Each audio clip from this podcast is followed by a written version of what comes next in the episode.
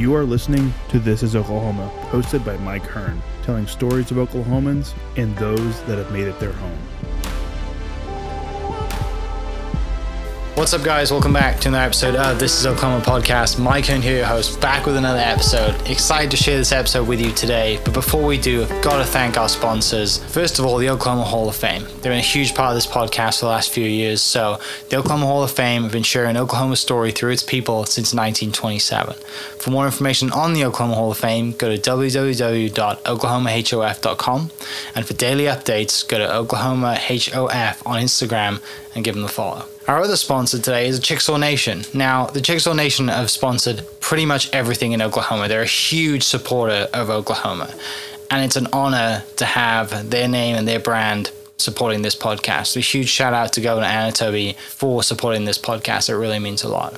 Our third sponsor is Diffee Ford Lincoln down in El Reno. Now, this one makes me so happy because these guys are great friends of mine, um, play a lot of golf together. I've bought my cars from them do most of my oil changes down there, have a cup of coffee, hang out down in El Reno. It's a good spot to go. And not only are they great friends, but they provide a great service. So for over 60 years, a third generation family owned Oklahoma business down in El Reno. They're also in Bethany as well. So people in the Bethany area know the Diffees really well. But if you're looking for anything new, used, um, Ford, Lincoln, or whatever, I'm sure they could find anything you want. Um, check them out, diffeeford.net, and then on Instagram at diffeefordlincoln. This podcast is brought to you by the Oklahoma Beef Council. On behalf of Oklahoma's 50,000 beef farming and ranching families, we are working hard every day to bring high quality beef to your table. To learn more, visit oklabeef.org. That's oklabeef.org, linked below. What's up, guys? Welcome back to another episode of This is Oklahoma. Mike Hearn here, host, back with another episode down at the Department of Agriculture today. Uh, returning here. It was funny when I checked in. It was like, oh, you're returning. Welcome. I was like, oh, that's nice. Uh, last time I came down here was, uh, let's see, it was August of 2020, uh, and we did a podcast together. So it gives me great pleasure to reintroduce uh, Secretary Blayne Arthur to the podcast. Thanks so much for having me. Well, thanks for coming back again. We uh, time sneaks away. I can't believe that it's been that long ago, but just look forward to visiting here this morning. Isn't that crazy? Right, three It years. is. It is. Three years gone by super fast. Uh, August, uh, yeah, I think the episode was episode 197, uh, August the 5th, 2020 is when it went out. So I'll link that for people in the description who haven't heard that. They can go back and listen to kind of like your origin story and kind of what we discovered during that episode of, you know, how you get started, what your, um, you know, growing up in Stillwater, living in Stillwater. And I think I remember you driving a giant red dually to, to That's college. right. That That's right? a perfect memory. yes, I that remember is that. right. I thought that was really funny. Um, so yeah, I'll link that below for people listening. Uh, today we're just going to kind of catch up on what's happened the last three years. You've been in the Okay. position four years, your fourth year now. Yeah. Um, obviously, ag is a huge business in Oklahoma. It is. And, it is. Um, I've learned so much with my partnership with the Oklahoma Beef Council and met some amazing farmers and ranchers. And, um, you know, I, I'm never, ever going to work that hard in my entire life. I don't think anybody can work that hard other than the people who are in ag. Um, and you just don't understand it. Uh, people just don't believe how hard it is. It's incredible the work that people do. Uh, and just to put food on the table. Um, it's it, it- you know it's I've been super grateful and I've realized so much uh, I have so much more appreciation for the food that I eat now um, because of being out and you know being on farms and ranches and talking to people and they're like yeah get up at you know four o'clock every morning Right, you know, like, right. and then go to work. Yes, you know like yes. some of these families are working full-time jobs as well. So it's been awesome. Um, but about yourself three years I mean what what are the big things I guess that have happened in the last three years other than COVID? Because obviously that was pretty big. But as far as like the ag industry business what's that been like? Well, ag, there's been a lot of good, uh, but as with anything in agriculture, there have been some challenging pieces too. Um, something that we're glad we're kind of starting to be on the other side of is we had serious, serious drought um, here in Oklahoma. So, kind of if you go from April of 23 and then you scroll back about 18 months, uh, severe extreme drought across all 77 counties. And um, as you can imagine, that impacts everyone in the ag sector. It doesn't matter if you're raising cattle or raising wheat or raising cotton.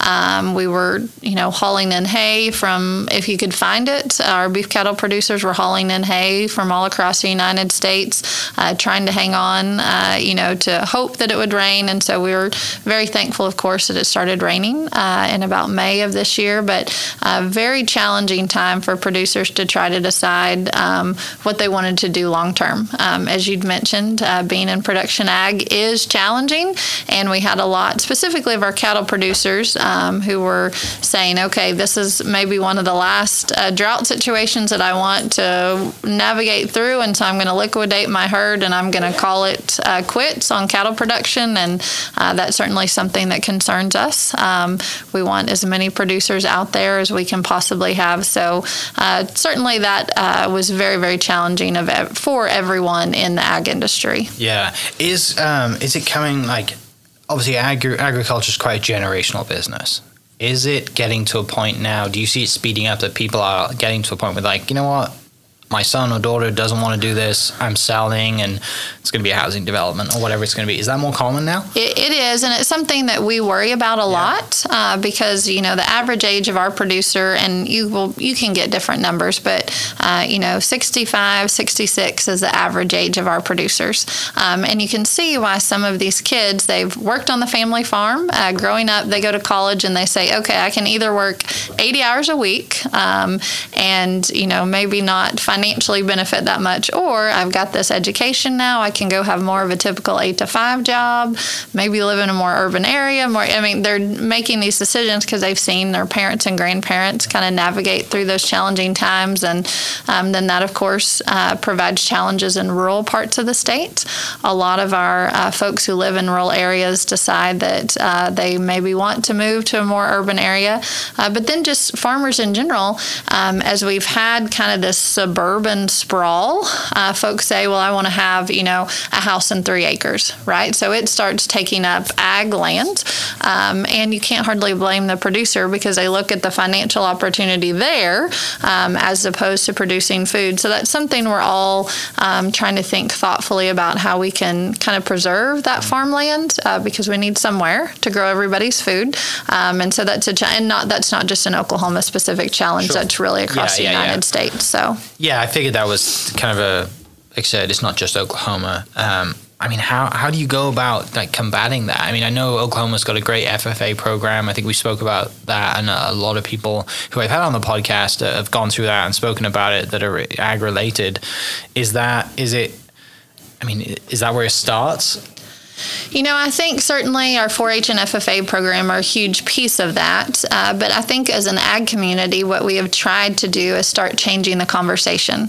Uh, so instead of, I think once upon a time, we had lots of folks who were telling their kids, we don't want you to have to come back to this, right? We want you to look for other opportunities. It's trying to change the conversation and say, hey, you know, you can bring more technology to the farm, or um, you can come back to the farm, but now because hopefully we have rural broadband, maybe your spouse spouse is able to telework and what a wonderful life to have for your family. You know, that's certainly my husband and I live east of Stillwater, and um, our kids go to a real small school, and we love that way of life for our family. And so I think we're trying to change the conversation about it is hard work, but there's no better way to raise your kids than on an ag operation. Yeah, I, I mean, just seeing it and the people I've spoken to, it, it, you know, for me, growing up in the UK, we didn't have much land, right? And there was a lot yeah. of farming land in the UK, but it, you know, and, and in Wales specifically, but it's generally in the middle of Wales in the mountains. The populated areas are quite dense, and you know, your kind of footprint as a house is not as much as your standard, you know, quarter acre lot here. It's a lot right. less, right? Um, so for me, like the dream, you know, is is just having some land, waking up in the morning on a back porch and just watching the sunrise and set, right? Like, but for you, yes. that's a daily occurrence. It, it you is. Know? You know, I feel, I of course, stay very busy with my job and I love it. But I, um, some of my favorite parts of the day. So our we live in the country and my kids show cattle, but um, they're old enough now that they can go to the barn and don't I don't have to go with them, so I can be making dinner and I can see, you know, out the window on our front porch yeah. to the barn, and the kids can come, you know, running back across there. And I think, you know, what a better life is there uh, than what we have right here. So yeah, it's um, and, and the other thing that uh, comes to mind too is Cord McCoy was on the podcast recently, and he talked about how kind of humbling um, the ag industry is in general, and you know, he, he talked about. Um, just you know obviously he's a bull rider and has won amazing things but he's like you wake up the next day and you go to the farm and and, and the cattle don't care who you are Right. right and he talked about how humbling that was but also the way that you're teaching your kids that and also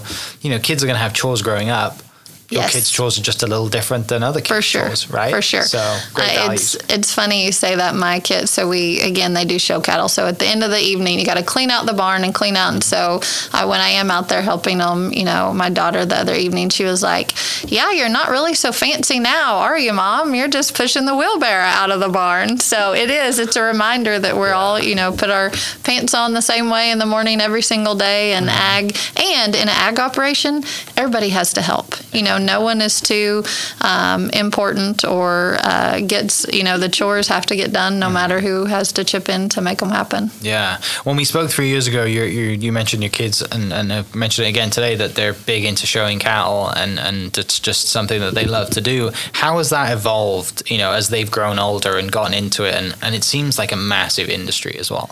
You know, it is, and it's something uh, we've really uh, grown here in the state of Oklahoma. Um, and our Oklahoma kids are competitive at national levels, which Oklahoma is so very proud of.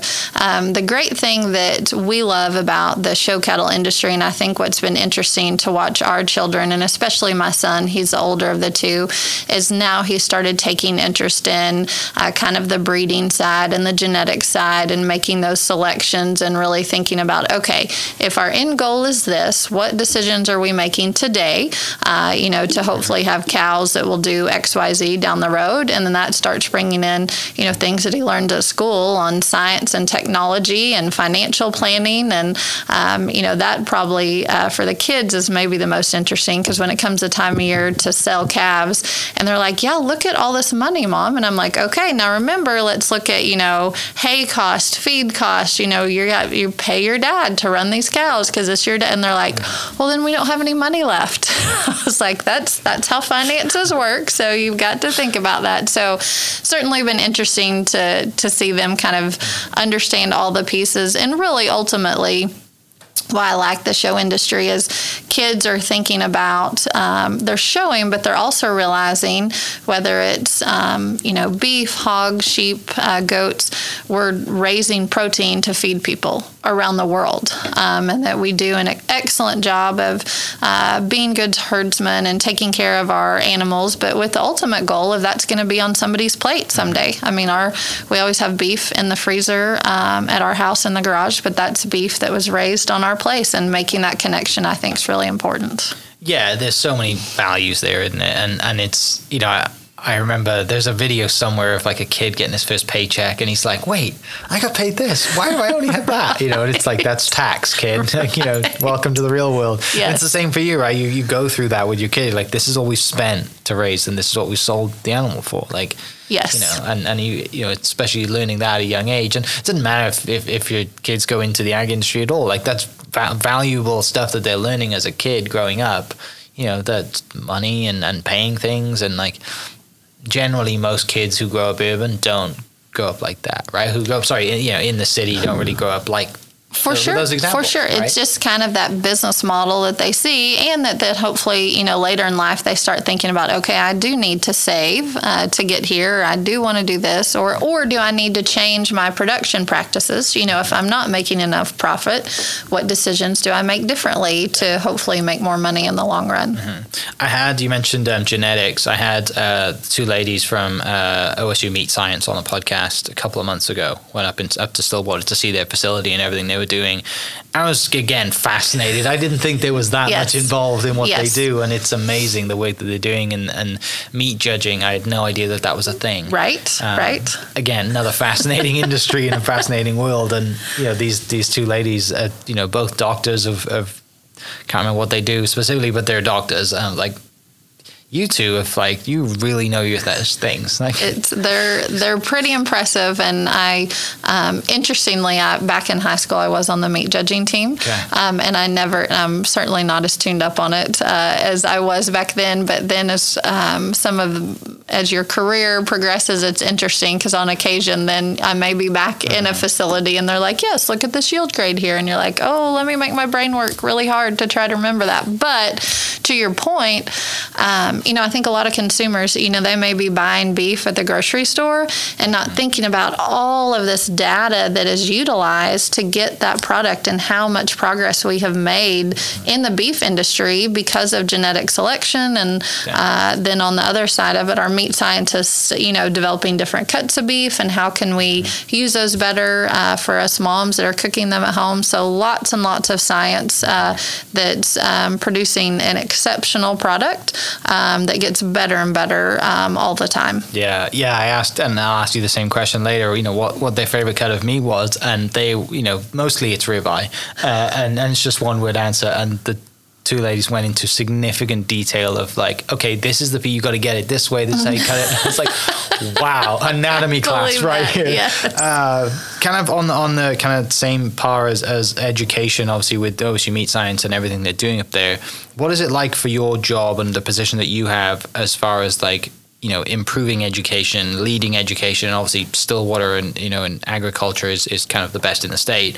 What is that like for you and just your role as secretary and how do you push you know funding and, and just make sure that these people have enough of what they do and we can be the best at it You know, I think that's um, certainly a priority for me, and uh, the state legislature has been very good to higher ed uh, the past few years, which is great. But when we talk about the ag side of that and why that research funding is so important, uh, you know, so that we've got those faculty members and staff members uh, to be doing that work, because the unique thing uh, when we talk about our land grant universities is they do that research, but then there's the extension of the research, you know, so that goes out to producers, whether we're talking about the beef side or, you know, we have a tremendous wheat improvement team at Oklahoma State University. So over 50% of the acres uh, that are planted in wheat in Oklahoma, those wheat varieties were developed at Oklahoma State. And then we typically run stockers on that wheat uh, in the fall and winter time here in Oklahoma. So they're doing that research. And I think sometimes for a consumer, you don't think about that. There are these people at a university every day doing all this research. Why does that matter? Well, because then you've got this product that you get to buy at the grocery store every day that we're helping producers be profitable, but also providing a better product in the grocery store. Um, and we've got just some exceptional folks that, um, you know, learn new things every day, find out new things, and then they're pushing it out the door through extension to say, hey, this is how it makes your life better. And yeah. it's pretty amazing. Mm. Yeah, and selfishly, I'm a golfer, so I love the grass that they come out of. Yeah, the turf grass. The turf yes, grass that's right. that's exactly so right. Because uh, I'm terrible at yard work, and like, the, the, the less stress and easier I can make my yard greener, and then, you know, like I they're they're doing great things. Agreed. Um, there's Agreed. a lot of stuff coming out there, and I've only got to know about that because of my friends who are graduates of OSU that have great looking yards, and they're like, "You have to use this stuff. It's straight yes. out of Stillwater." I'm like, "All right, cool. there you go," and it works. Yes, it works, it works very well. It makes me look like you know, it's like that kind of alpha male dad's, you know, like my yard's better than next door neighbor situation. Right. It's almost cheating. That's master gardener, right? Yeah, Your exactly. master gardener. oh, that's brilliant. So, kind of coming uh, to, you know, you, you talked about um, the kids showing cattle, and that's obviously super busy, and they're very into it. Your, your daughter and your son are into it. What's that like as a mother, being like managing everything that you do and the position that you're in, but also being like, you know, the position you're in, you can never swing, you know, and be like, "Oh, look at me, I'm the secretary, I'm going to get this," right? It never has, especially no. in ag, it's never going to happen, right? No, agreed. You know, again, it's completely humbling, and, and everyone, you know, just the the cowboy code and the general way that farmers and ranchers are handshake business. Yes. Like, you know, that I, it's not something you're going to do. But what I'm saying is like, what I'm asking is, how is it as a mother just being in that position and watching the kids succeed, watching them fail, and, and learning like that, and maybe trying to hold back a little bit. It is, you know, it's one of um, my favorite things to do, but also one of the most challenging things to do too. Because to your point, the kids put in lots of work um, and certainly get lots of help too. You know, from our from our 4-H educators to our ag teachers to just folks um, who. The great thing about the show industry is it's very much a community, right? And so you see kids helping each other, but um, you know, we they have had success, but they also have failures, and that is is a hard as a mom, right? That's hard to stand ringside um, and see your kiddos have that happen. And there's and we all see that. I mean, there's I think it's for folks who haven't experienced kind of the show industry. Um, you see kiddos walking out of the show ring sometimes with tears in their eyes, um, and that might be from success or that might be from disappointment. But to me, that's why it's so great because then as a mom and as a parent, I talk about okay, we always learn a lot more when we don't do well than when we do well, um, and that's just real life. You're gonna, you know, you're gonna interview for jobs that you don't get. Um, you're gonna, you know, maybe date someone that breaks up with you. You're gonna, I mean, just in life, you have ups and downs, and it's how do you develop the tools as an individual to navigate through those. Um, and some of those are tough. You know, some of those are really tough, especially I think when we talk about the market animals, so those shows that are terminal type shows, for those animals, like that's their last show, right? So that's the end of it. Our, our heifers or the female side of things, we can always say, well, we'll go home and make her a cow. Um, but it's it's part of, and I I think I so many of I'm hopeful that my kids will be, but so many of those kids are just more resilient as adults uh, because they've had some pretty bumpy things sometimes through the show industry. Because um, you know, I think about kids showing hogs. There's you know weight limits on those. Know, I mean, if your hog weighs out by one pound, that's it. Do you know, like go back to the barn, you don't get to show all your time and work, like that's it. So, real life scenarios. Uh, but I think that's, we're just building really good kids, I think, in the show barns, um, mm-hmm. which I think all of us uh, should be proud of. Yeah, definitely. The other thing that um, kind of touched on there as well is, you know, the, the, the animal life is very short, right? And, and, and kids and, and ag industry generally is aware of, I don't want to say death is a bad thing, but it's aware of you know animals being feed, you know, becoming feed right. steaks or whatever right. it is, right? And and the previous guest made a great point, um, saying that you know, and he, he was kind of talking around his faith and that quote city people don't see death as much. Right? Agreed. So it Agreed. really affects, you know, when a grandparent passes or a parent passes or you know, under whatever circumstances there is death in the family, it's hit it hits the city quote city people myself harder than it would if you're in the ag yeah. industry because you're around and i never thought about it that way Oh, I, and the kids now see it all the time. They're I, aware of it. Totally agree with that. Um, and I think you know on the faith part, I, you have to have a strong faith to be in agriculture. Do you know? And and two, I think it reminds us kind of on a daily basis. I mean, just like when a new baby calf is born. Do you know what I mean? Like it's. Uh, but and then conversely, sometimes in the livestock industry, we do all the right things, and sometimes it doesn't work. Do you know what I mean? We have things like that happen, but you, my my kids have seen that and and we've cried. I mean, we as adults cry about it, right? Like it's disappointing, um, but it's that is kind of the circle of life a little bit, and it's up close and personal. Um, and two, they when we talk about animals that are uh, being utilized for the food supply chain, they know that's their purpose, um, but they also know that we as livestock producers are doing everything that we possibly can to be the best stewards of those resources that mm-hmm. at our house we believe that God has provided to us to help feed everyone. Mm-hmm. Yeah, no, I totally agree, and that's you know it's kind of the same point. Um, that, that the previous guest made was just I just never looked at it like that. I'm like, you're totally right. Yeah, it makes so much sense that way.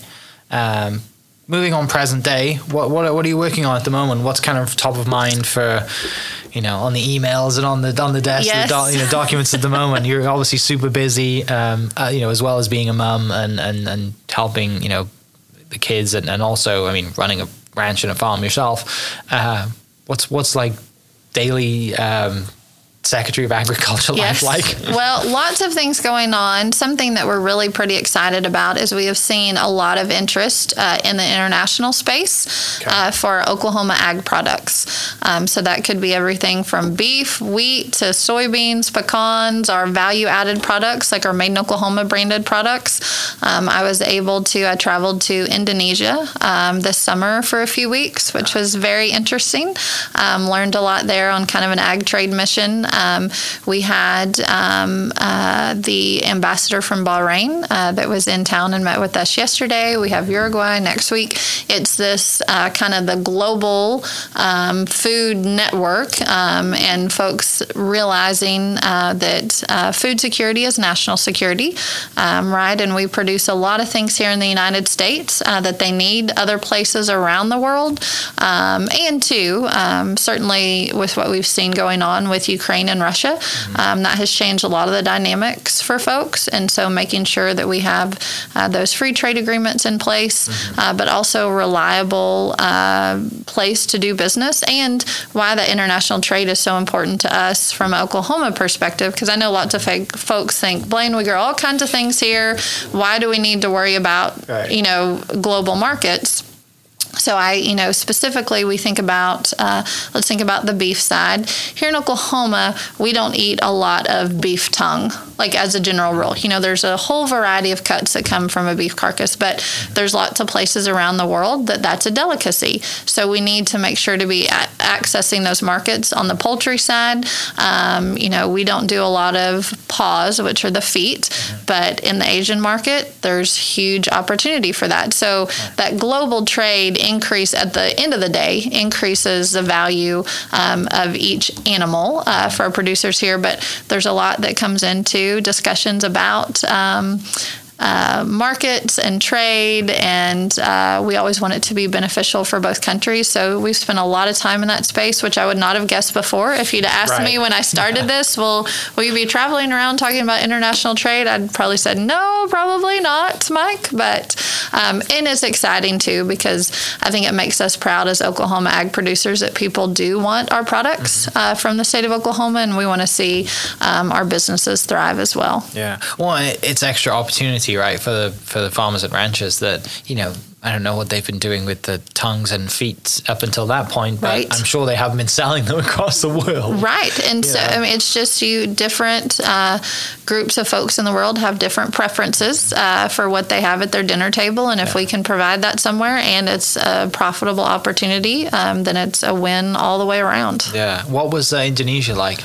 Uh, it was very interesting. Yeah. Uh, first of all, it takes a really long time to get to Indonesia uh, from Oklahoma.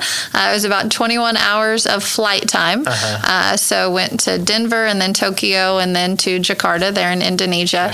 Um, they uh, are really looking. Their population is just growing, um, and you know it's about 17,000 islands, so they don't have a lot of land. Similar kind of to the UK discussion to be able to produce. So um, they're trying to develop as many partners. interesting. Uh, you know, we could talk about dairy, for example, and so you know we're learning about them and uh, well, what uh, you know, what is the typical size of your dairy there in Indonesia? And for them, it was like three to four cows.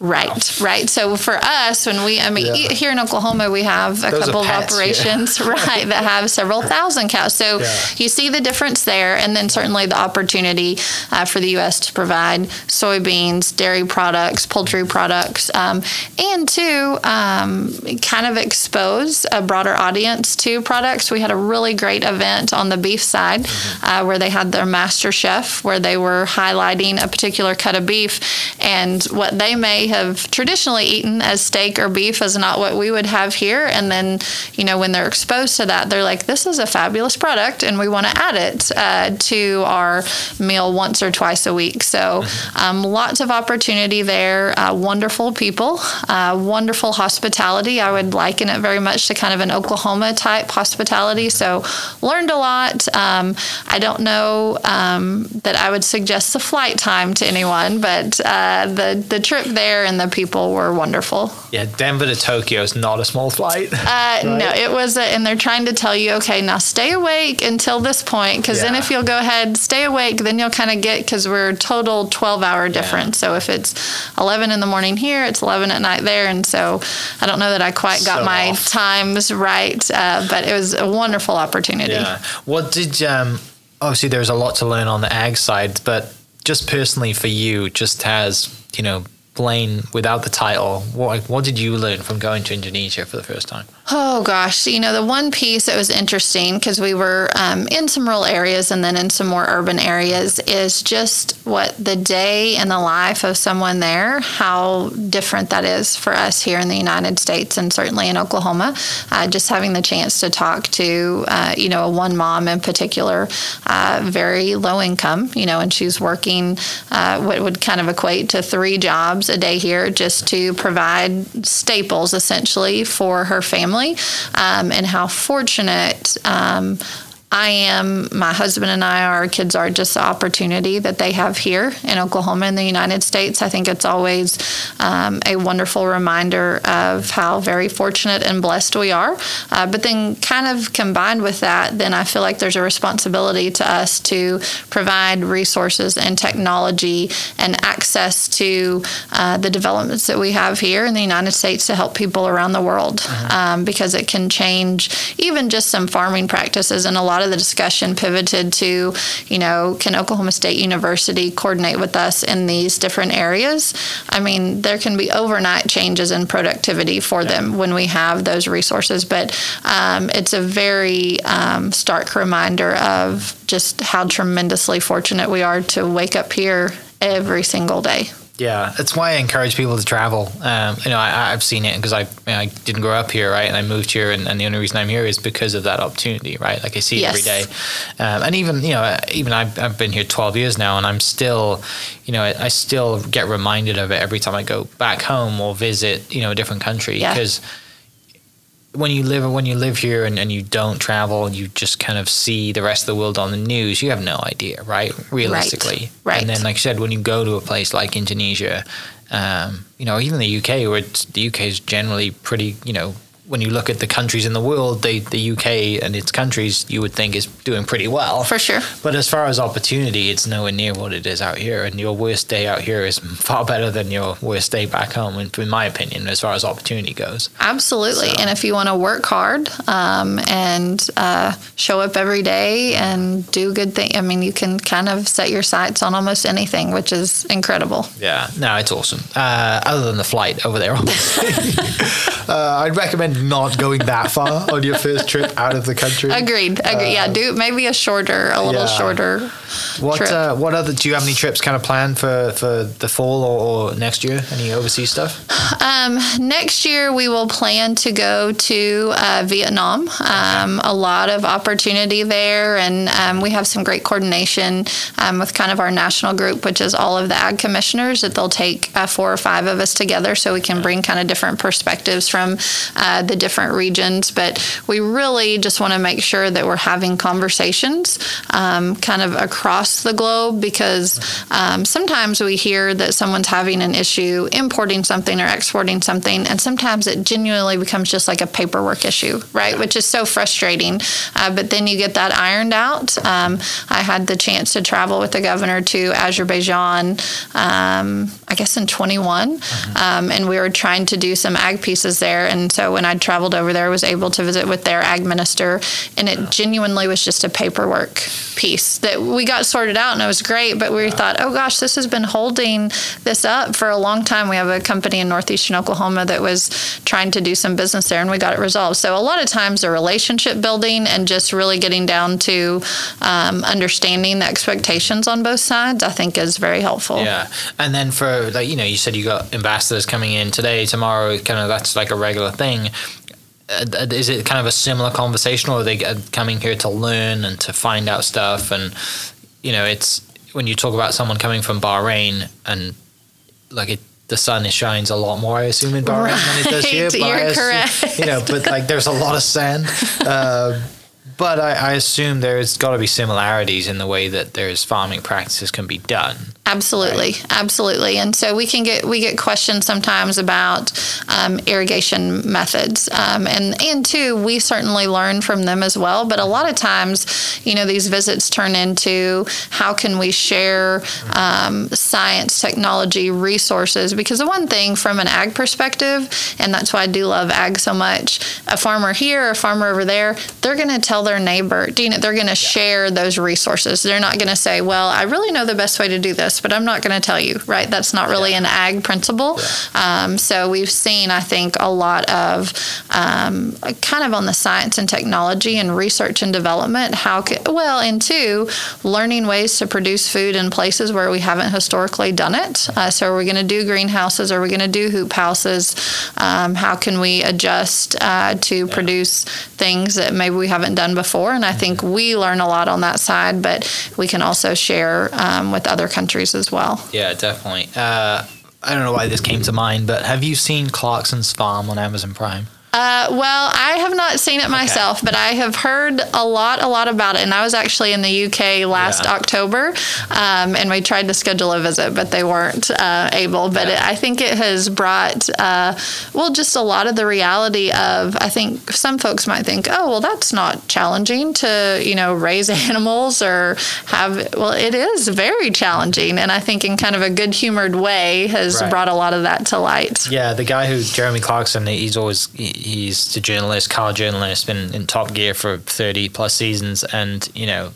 It's funny because he is the typical like useless old man with like no, you know, with a very short fuse and a, a lot of temper, and you know, just to, I think they just got cleared for a fourth season. Um, but just watching that, like you're right, it, there's so many things that like it can't be that hard. No, it is, you know. and he just goes and buys sheep, and they're just the worst investment ever, right? And he's all these things that he's buying, and it's fun to watch, and it's it's comedic as well, right? So it, that helps. But there's so many lessons in it, and um, yeah, it's uh, it's interesting. I'd be interested to hear whenever you get to watch it, like your feedback on you know what how that compares to you know stay over this you know to Oklahoma or Yes. to, to Bahrain Yes. or wherever that is that you know like I said all farmers are you know we're all doing the same kind of work right but For sure. it's just For different sure. climates different crops and all that stuff and But, trying to yeah. use your natural resources to produce the very best you can and make the best decisions you can. definitely all right finishing up uh the Oklahoma Beef Council question, which Yes. is my favorite question Yes. of this entire podcast, um, because it's very hard to answer.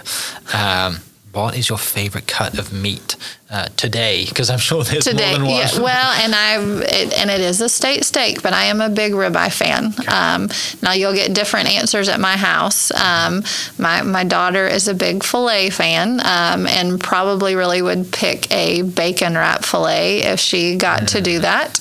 Um, but at our house, it's we'd eat a lot of beef at our house, uh, which we love, and so um, they'll pretty much eat anything uh, that you put in front of them. But if, if I was going to pick, or if I'm ordering a steak at a restaurant, I'm usually uh, I like the marbling and the ribeye, and it's a pretty solid go-to every time. Yeah, definitely. Uh, fall is, you know, it's coming, it's cooling down soon.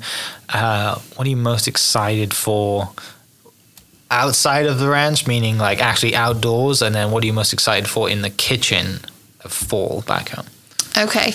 Um, outside, uh, it, fall is kind of my, if Oklahoma will be kind to us, uh, fall is one of my favorite times uh, just at our house because we do uh, fall calving cows. Um, and so you've got baby calves and cows, and um, everything cools down and it's a little more enjoyable. The days get a little bit shorter, and you get to be out there and see um, how all your decision breeding decisions were working uh, into the fall. So very much looking forward to that, and the kids start into pretty active show season, uh, so that's good. Uh, the kitchen, though, I would much rather cook in the fall and winter time than in the summer uh, because a lot of times it gets hot. You know, when you're super hot outside, you don't necessarily. So um, we do lots and lots of chili, which I'm not going to get in the chili debate about beans and hamburger and what all goes into chili at our house. It's lots of hamburger and lots of beans, but that's that's maybe another podcast for you, like what really yeah. belongs um, in chili. But we do our almost every Sunday in the fall we do a roast. So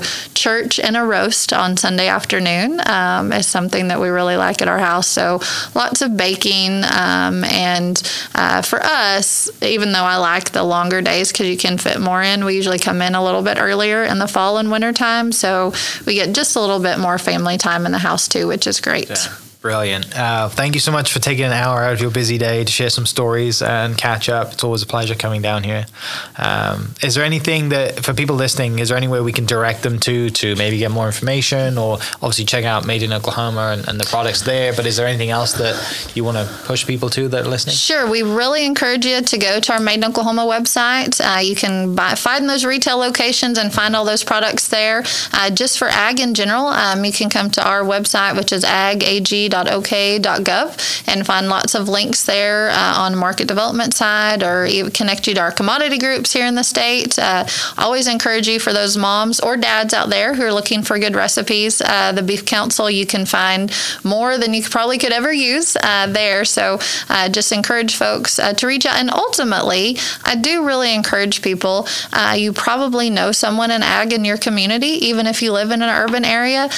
so just ask them questions about ag. They're probably not going to offer that up unless you ask them. But once you ask them, people in the ag industry love to talk about what they do. So I encourage folks to um, ask, especially some of our um, older farmers. They probably act like they don't want to tell you about it, uh, but they really are passionate about what they do. And um, I think just a great educational opportunity. Brilliant. I'll put those links in the description down below. And for people listening, we will catch you next episode. Cheers. Hope you guys enjoyed that great episode. Thank you so much for listening. As always, huge shout out to our sponsors, the Oklahoma Hall of Fame, sharing Oklahoma story through its people since 1927. For more information on the Oklahoma Hall of Fame, go to www.oklahomahof.com and follow them on Instagram for daily updates at OklahomaHOF. Our other sponsor, the Chickasaw Nation, amazing sponsor. They do amazing things for the state, and they're always sponsoring something in Oklahoma. They're a huge supporter of Oklahoma, and without their support, we wouldn't be able to do what we do.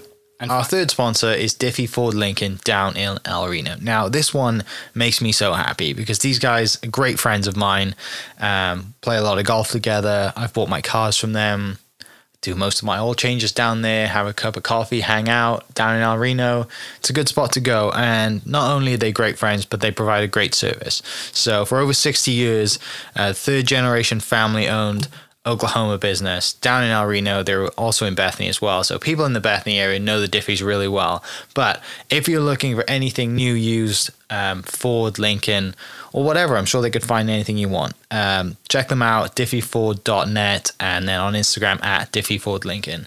This podcast is brought to you by the Oklahoma Beef Council. On behalf of Oklahoma's 50,000 beef farming and ranching families, we are working hard every day to bring high quality beef to your table. To learn more, visit oklabeef.org. That's oklabeef.org, linked below. Thank you for listening. We are inspired by those around us and hope that you are too. Make sure you subscribe to this podcast on your favorite podcast platform and leave us a review so we can keep telling your stories. For more great Oklahoma content, follow This is Oklahoma on Facebook and Instagram.